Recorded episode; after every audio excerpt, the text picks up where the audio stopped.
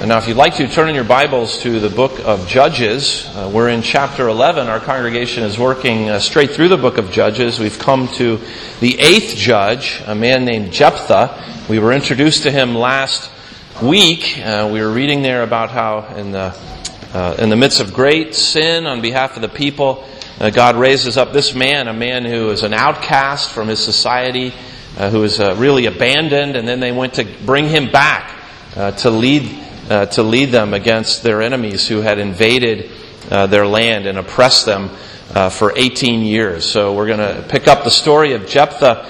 Uh, I will warn you, this is an interesting passage. It's almost like uh, what we're wa- watch, uh, reading here is diplomacy, international diplomacy, and it, it, may be on first blush hard to figure out what does this have to do with us, but it does reflect some important truths about our God and about how he works. So I'm going to read from verses 12 to 28. This can be found on page 291 in the Pew Bible. This is the New King James translation. Uh, let's give attention. This is the Word of God. Now Jephthah sent messengers to the king of the people of Ammon, saying, What do you have against me that you have come to fight against me in my land? And the king of the people of Ammon answered the messengers of Jephthah, because Israel took away my land when they came up out of Egypt from the Arnon as far as the Jabbok and to the Jordan. Now therefore restore those lands peaceably. So Jephthah again sent messengers to the king of the people of Ammon and said to him, Thus says Jephthah, Israel did not take away the land of Moab, nor the land of the people of Ammon. For when Israel came up from Egypt, they walked through the wilderness as far as the Red Sea and came to Kadesh. Then Israel sent messengers to the king of Edom, saying, Please let me pass through your land. But the king of Edom would not heed. And in like manner they sent to the king of Moab, but he would not consent.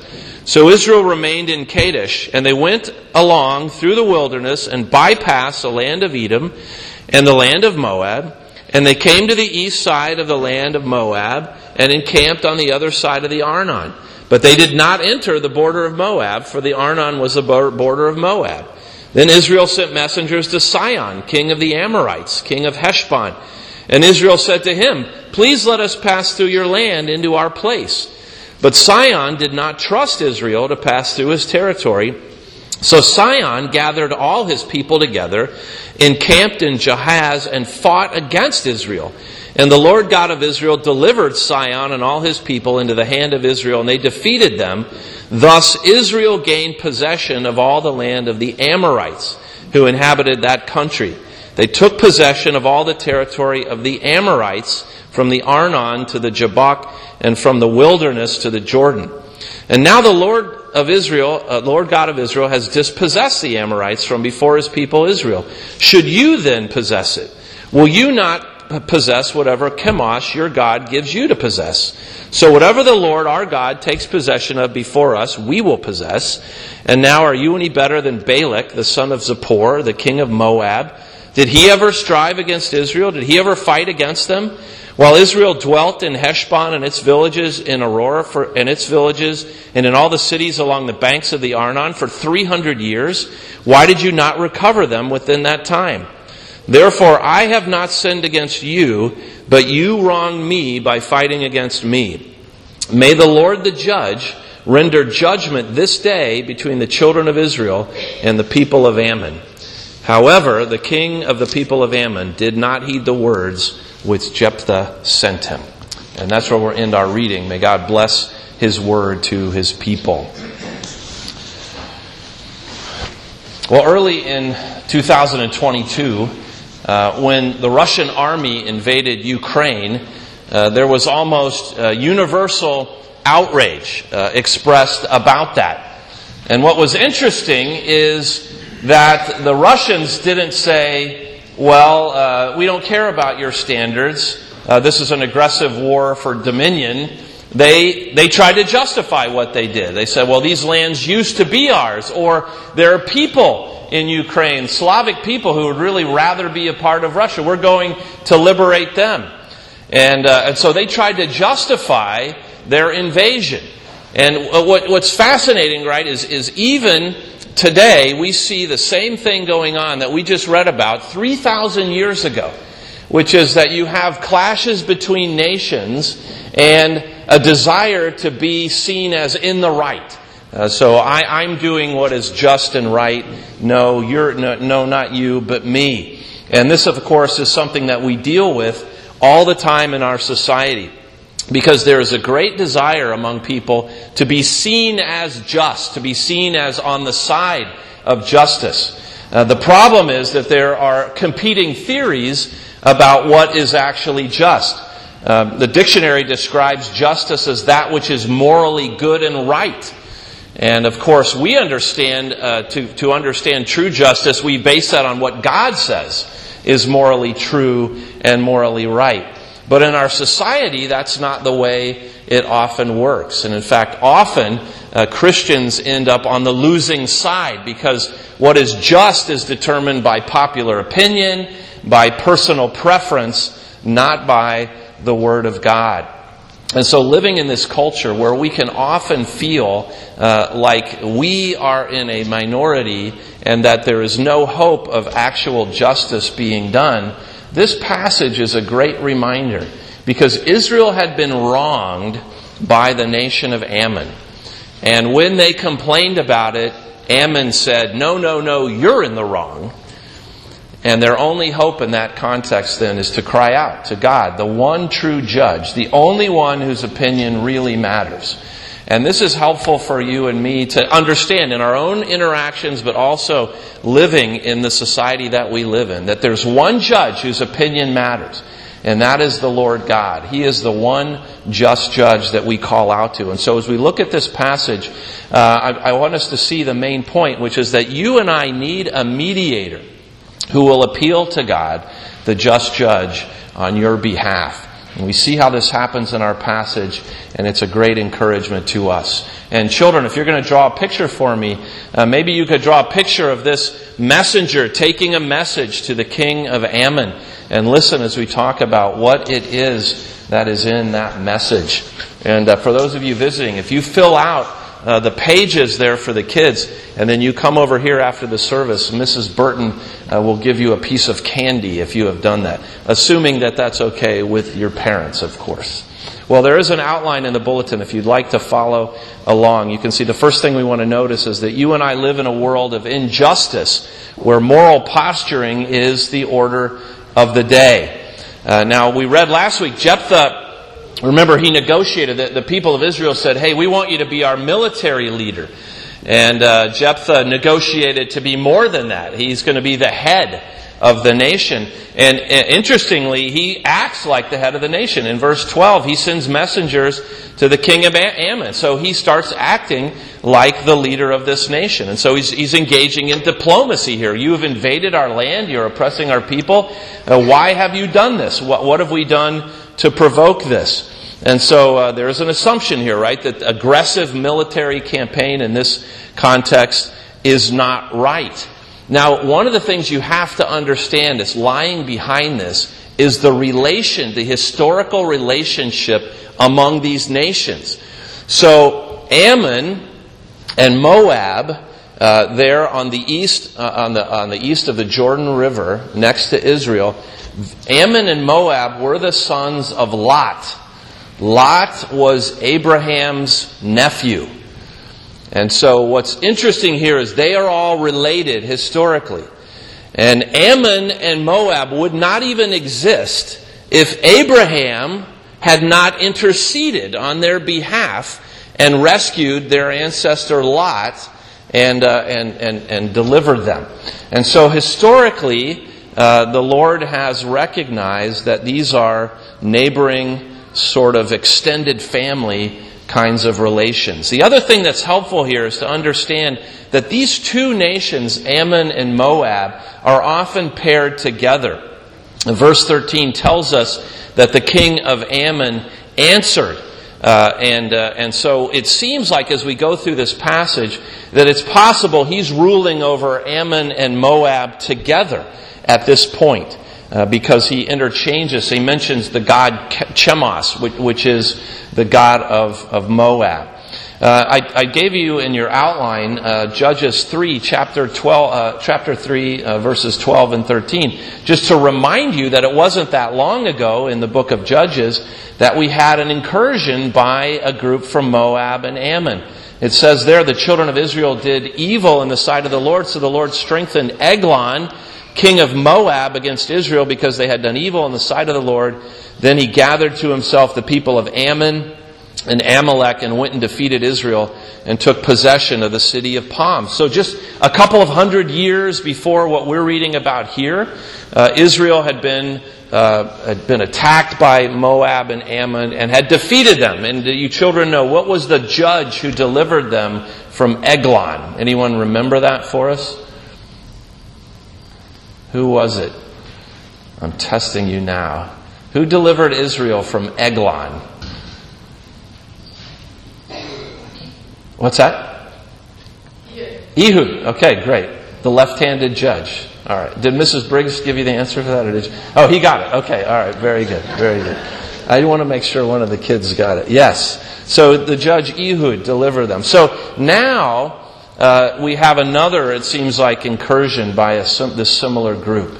And in verse 13, uh, the king of Ammon is trying to justify what they've done. He says, well, This is because Israel took away my land when they came out of Egypt and then he describes the land from the Arnon to the Jabbok and uh, the Jordan River. So he's basically trying to say, no, no, this was our land. This was our land. You took this land from us. We had it first. So we're only coming in now to take back what is ours. And, and so understand what's happening here. Israel has been uh, sinned against, violated by this neighboring nation, and in response to their asking, you know, why are you doing this? They're being told, no, no, no, you're in the wrong, uh, and, and uh, this is the right thing for us to invade you. Uh, Matthew Henry, speaking about this, says, and this is in your outline as well, even those that do the greatest wrong, yet have such a conviction in their conscience of justice that they would seem to do right. And uh, that is certainly an apt description uh, for our day today when uh, we are ruled by outrage of one sort or another, everyone uh, doing what is right in his or her own eyes and feeling justified. I don't know if you saw any of the testimony of a young woman named Chloe Cole last week, a 19 year old um, girl who uh, went through a transition to be a boy and then has now uh, transitioned back and testifying before Congress. It's only like five minutes long, but it is worth watching because she comes before them and she says, I was a young girl of 12 years old and, uh, and faced with some challenges just as I was going through puberty and, and, and questions and difficulties. And my parents went to the doctors, and the doctors said, if you don't do this for your daughter, she'll kill herself. So my parents were manipulated into having these things done to me. So I was given Lupron uh, to suppress hormone. I was given testosterone. I had both of my breasts removed at age 15. And uh, after I had my body mangled with no effort at all to deal with my mental health issues, uh, I realized it didn't fix anything. It didn't fix anything. And she was there pleading with them. You have to stop this from being done to children. It's medical malpractice. And yet, the people who are doing this are absolutely convinced that their cause is just and that this kind of surgery needs to be done. And so you can read the, their response to her testimony you know, this is a one off, whatever, that you shouldn't take her seriously.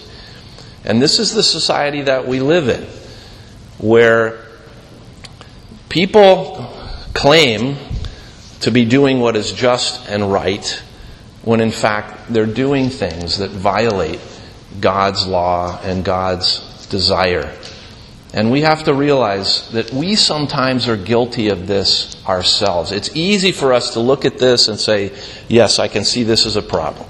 But how often am I angry with a brother or sister without cause? or I'm proud, or I'm envious, or I'm overly critical, or I'm lazy, I misuse my time. And there are many things we do violating what is righteous, what is just, what is good, and we excuse it. We sometimes go farther and we make it uh, a virtue. So we turn our own uh, laziness, for example, into a virtue. And, and this is a temptation we all face. We need to be honest with ourselves. We live in a world where there is injustice running rampant and where everybody is posturing that we're morally right. But secondly, we see here that God, on the other hand, is very concerned about true justice on both a personal and a corporate level. So Jephthah sends messengers in verse 14. He's not going to let this false accusation stand. He's going to respond to what they're saying. And the Bible certainly tells us that God cares about justice on an interpersonal level. I put in your outline Micah 6 verse 8, a very famous verse. He has shown you, O man, what is good, and what does the Lord require of you but to do justly, to love mercy, and to walk humbly with your God. This is how we are to relate to one another on a personal level, uh, with honesty and what, with what is good and what is righteous. But we see in this passage that God cares about this on a corporate level as well. Uh, and, and so this goes beyond just the personal level. Jephthah is defending his nation, his people, against the nation of Ammon. And so what he does then in verses 15 uh, to 20 is to recount the actual history that happened. And so he says in verse 15, uh, Israel did not take away the land of Moab, nor the land of the people of Ammon. And then he goes on to explain what actually happened. And if you're interested in reading more of this, you can look at this in Deuteronomy chapter 2 and 3 and Numbers chapter 20 to 24. Uh, 24. But Israel was under strict uh, guidelines by God not to mess with these people and these nations. I put one example from Deuteronomy 2 in your outline, verses 9 and 19. Uh, this is Moses speaking. Then the Lord said to me, Do not harass Moab, nor contend with them in battle, for I will not give you any of their land as a possession, because I've given it to, I've given Ar to the descendants of Lot as a possession.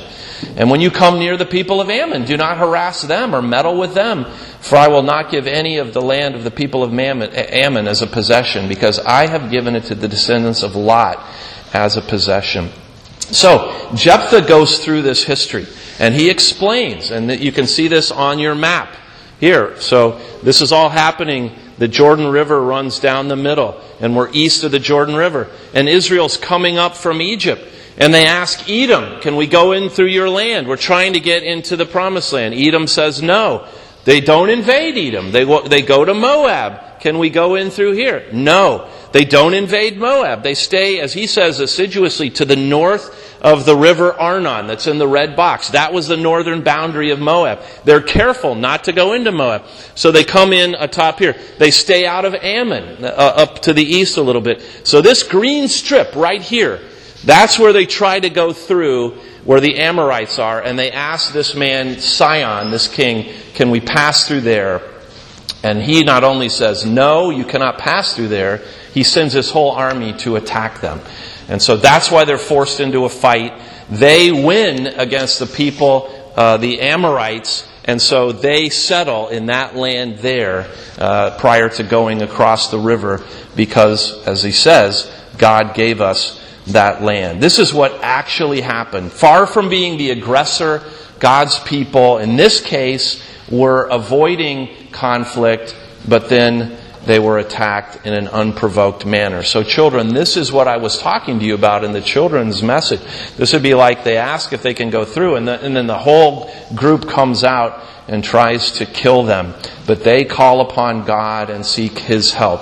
And, uh, and this is important. Recognize this is in the Scripture for your edification. This actually is significant that the nation is handling this interaction in a way that honors God.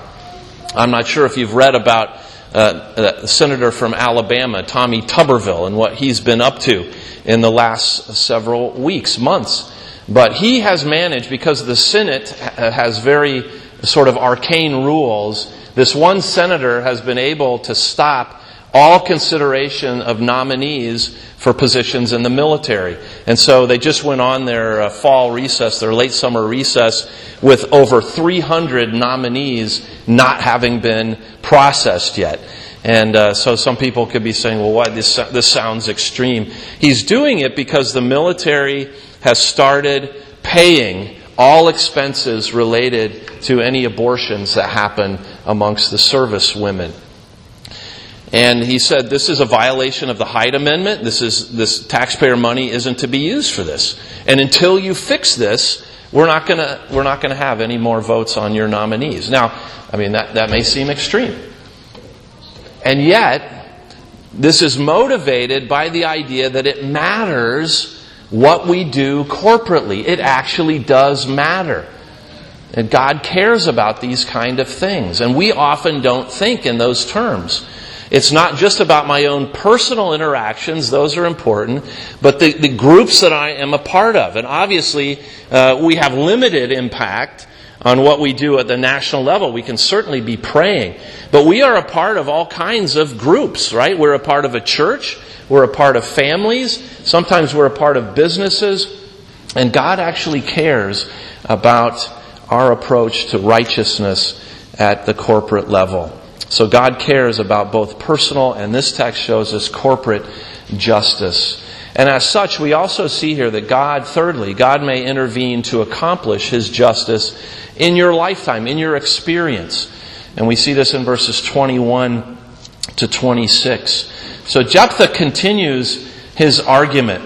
And he says very clearly in verse 21 the Lord God of Israel delivered Sihon and all his people into the hand of Israel, and they defeated them. Thus, Israel gained the possession of all the land of the Amorites.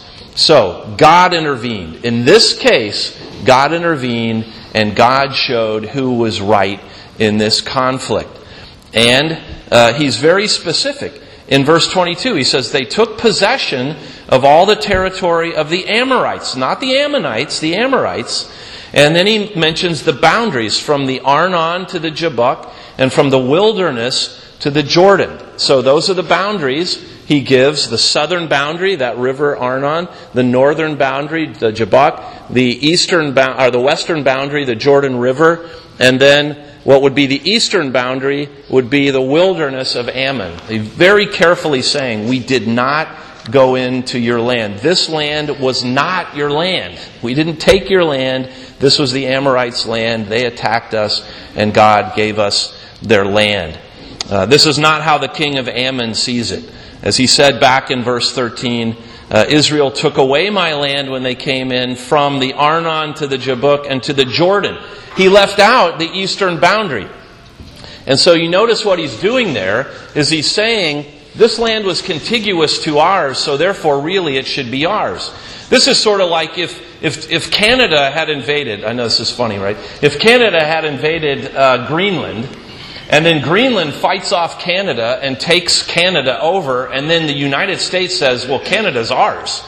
And Greenland's like, what are you talking about? It's yours. You didn't do anything. And we said, well, yeah, but they're right on our border. Right? So therefore it's ours. And this is basically what the Ammonites were doing. And, uh, and Jephthah's saying no. Furthermore, he says in verse 24, God gave this to us. You understand that if your God, Chemosh, your false God, gave you land, you would take it. And in fact, our God gave us this land. It is ours. And then he goes on in verses 25 and 26 just to basically say, look, the situation, this has been the status quo for 300 years. And during that whole time, no one has come to us and said, hey, this is our land. You're in our land. Give us our land back. That didn't happen for 300 years. So th- this is not a claim that makes any sense at this point. And I think the point for us is to see God sometimes, it doesn't do this as often as we'd like perhaps, some, but sometimes God uh, acts in the world to bring about a just result that He wills. Often it is delayed. We know from our scripture that God ultimately will get his justice, but in our own lifetime, sometimes, sometimes we see it. And when we see it, we should celebrate it. Again, we sang from Psalm 11, uh, Psalm 7 earlier, and I put a quote from that in your outline. God is a just judge.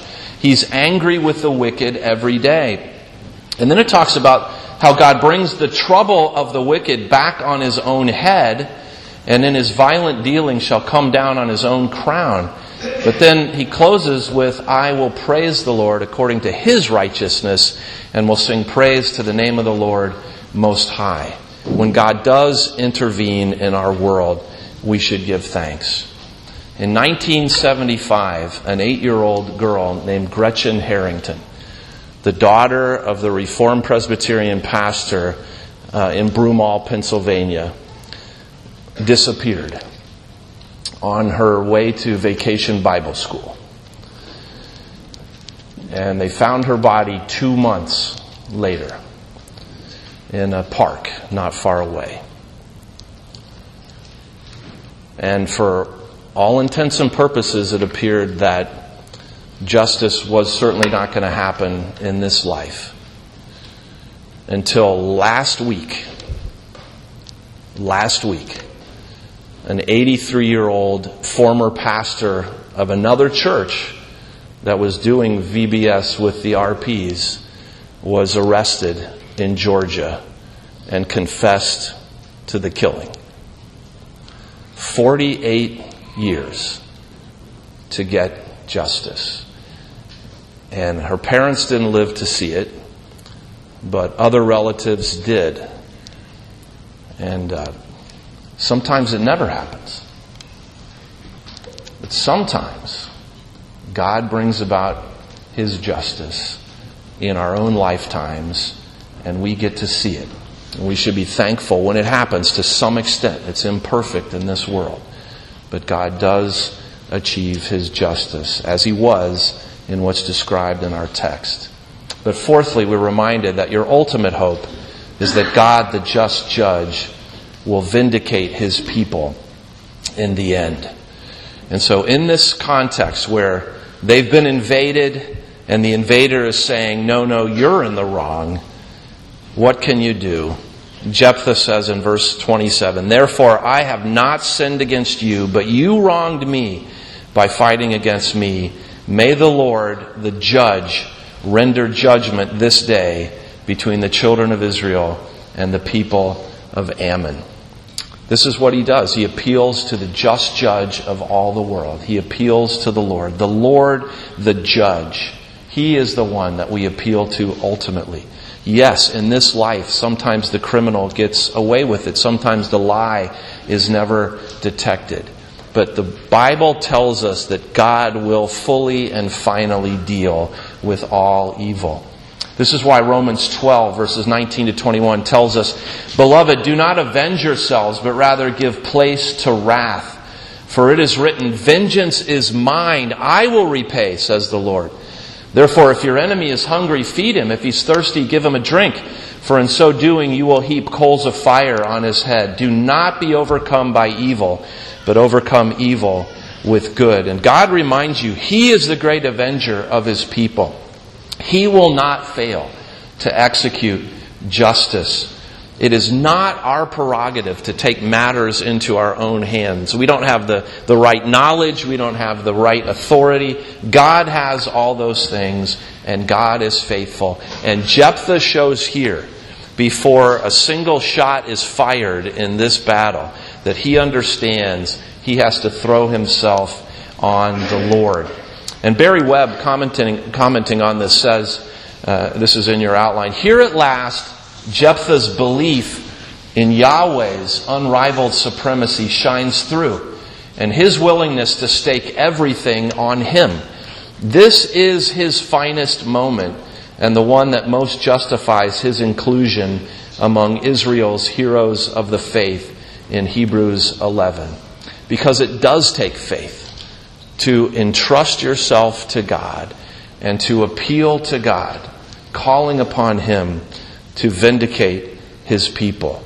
And you may feel that right now is a very difficult time to be a believer in our culture. It, obviously, we can look around the world and see it's a lot more difficult in other places.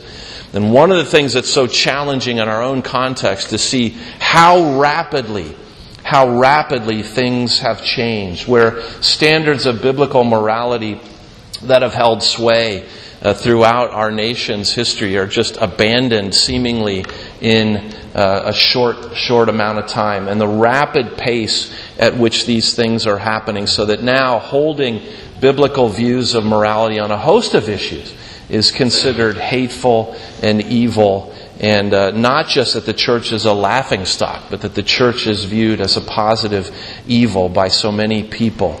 And you may feel that uh, that uh, our hope of getting justice and God's righteousness in our culture is uh, is impossible. And you yourself may feel like you have personally been falsely accused in some way and held out as guilty in some way. And this passage is there to remind you that there is a just judge who knows the truth, and he is the one that you can appeal to, and he is the one who will vindicate you.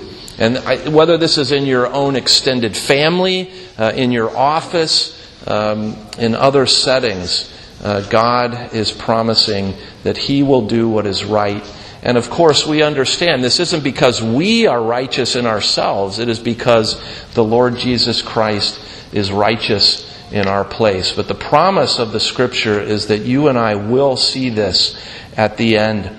I put in your outline a quote from the Westminster Shorter Catechism, question 38, which asks about what benefits believers can anticipate at the resurrection. And it says there, at the resurrection, believers being raised up in glory shall be openly acknowledged and acquitted in the day of judgment and made perfectly blessed in the full enjoying of God to all eternity. It doesn't get any better than that.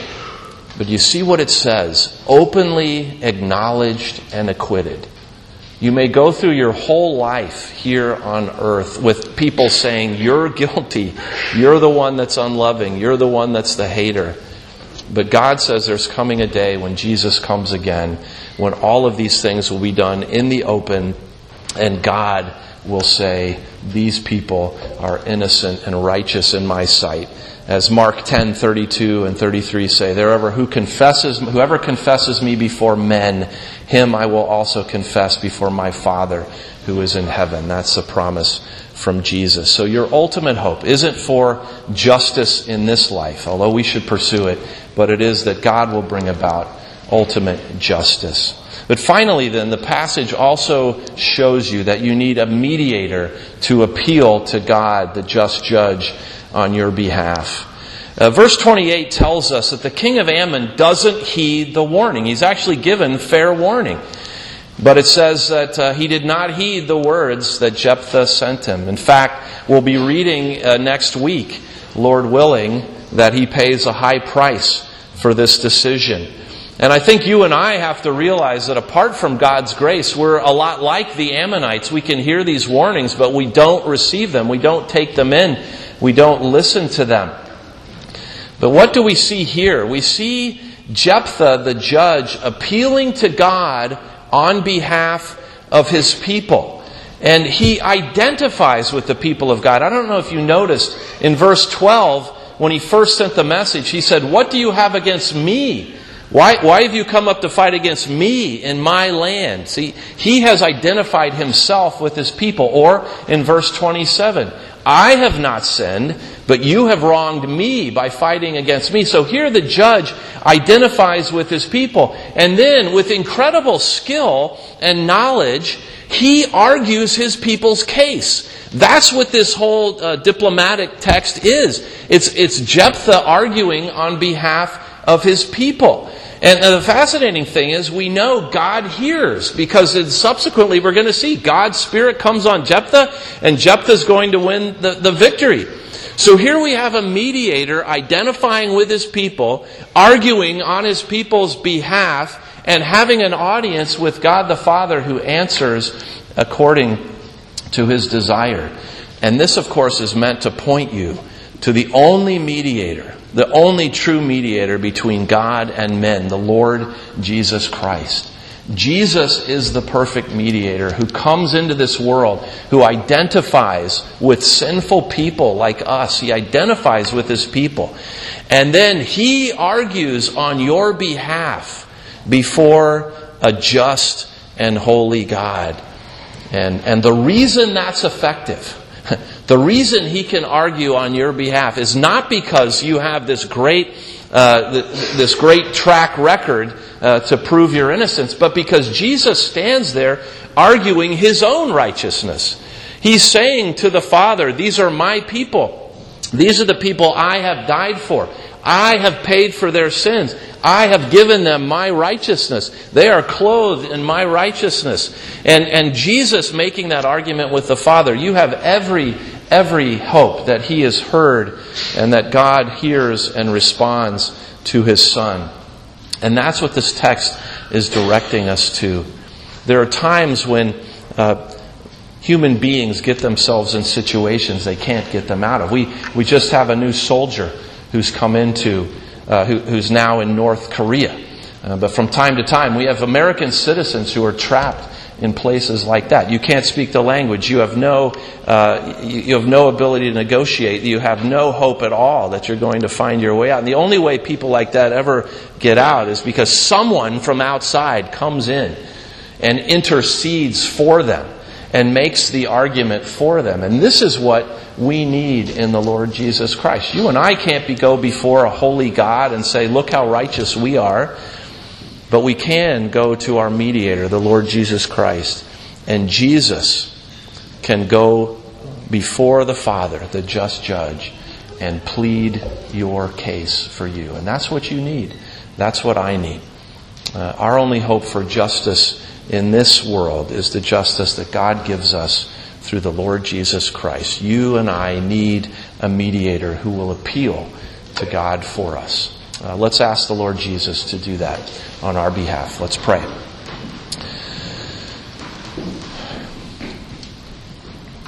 Heavenly Father, we confess that uh, on the surface this is a passage that's confusing to us. Why, why pause uh, at this stage in the story of Jephthah to give us this long uh, description of uh, what happened in the past? Lord, I pray that you would help us to see what's going on here. We have one uh, who is chosen by you to represent his people, who comes forward and who pleads the case of his people, who makes the appeal. And uh, Lord, we thank you that uh, this is a picture of our Lord Jesus Christ, the sinless mediator who uh, makes appeal uh, for us before you. We confess that we live in a world of injustice and we're often complicit in that injustice. But how we thank you, uh, Father, that the Lord Jesus Christ has come to rescue us. And uh, Lord, that you are committed uh, to achieving perfect justice. We thank you that we see it in part in this life, but we thank you that we will see it fully at the end. And we thank you that we have every hope that in Jesus Christ you will hear and uh, as he pleads for us, you will forgive and that you will bless us. We pray that you would help us even this week as we see around us different uh, people uh, claiming to be righteous while they uh, disobey you, that you would give us grace to trust in you and to patiently serve you. We pray this in Jesus' name. Amen. And we'll sing our praise back to the Lord now by going uh, back to Psalm 7. And this time we'll sing the first part, again, in which we're just celebrating God's mercy to us, even in sometimes to, to judge uh, those who persecute us and delivering us, uh, we see that God is a faithful one in whom we can take uh, refuge. Let's stand and we'll sing our praise to Him.